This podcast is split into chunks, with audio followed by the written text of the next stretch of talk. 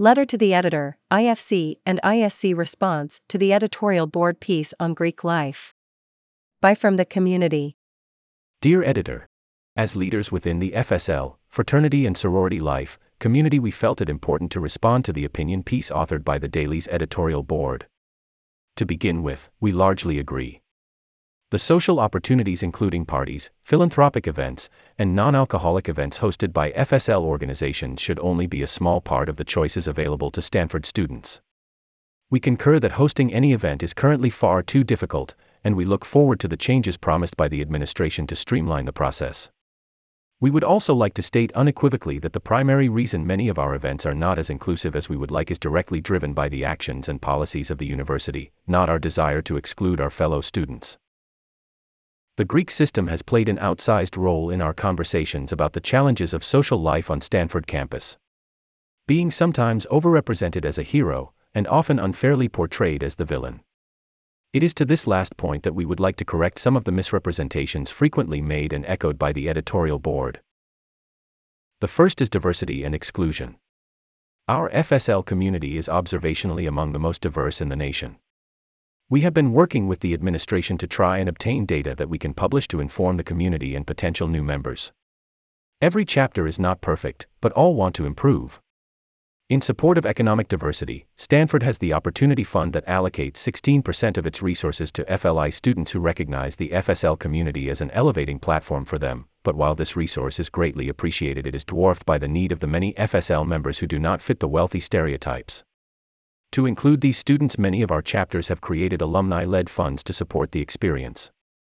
This, coupled with dues well below the national average, place Stanford's FSL community amongst the nation's most accessible. It is true we have a selective process for choosing new members. No one enjoys selective processes, whether it is choosing a university, joining a sports team, matching to a medical residency, or finding a job. It is both about resources and assuring the quality of an experience there is currently a larger disconnect between the student demand for a housed FSL experience and the ability to provide that experience than has ever existed. Our housed organizations are larger than they have ever been in Stanford's history. For many of them, there are more members living outside of the house than in it. For the second year in a row, despite taking record sized classes of new members, there were almost as many people that we could not take into the system as joined. This again is a matter of resources and policy that we do not control we will continue to advocate for more chapters and more housing to expand the experience to the growing number of students who desire it. In response to the concerns about safety, we would like to state unequivocally that the Stanford community should strive to create an environment where non consensual contact never occurs, and the FSL community knows we can be part of the solution. We've built in training for our members, monitors at our parties, reporting hotlines, and codes of conduct for members and guests. With that said, we feel the editorial board misrepresented the data in their piece.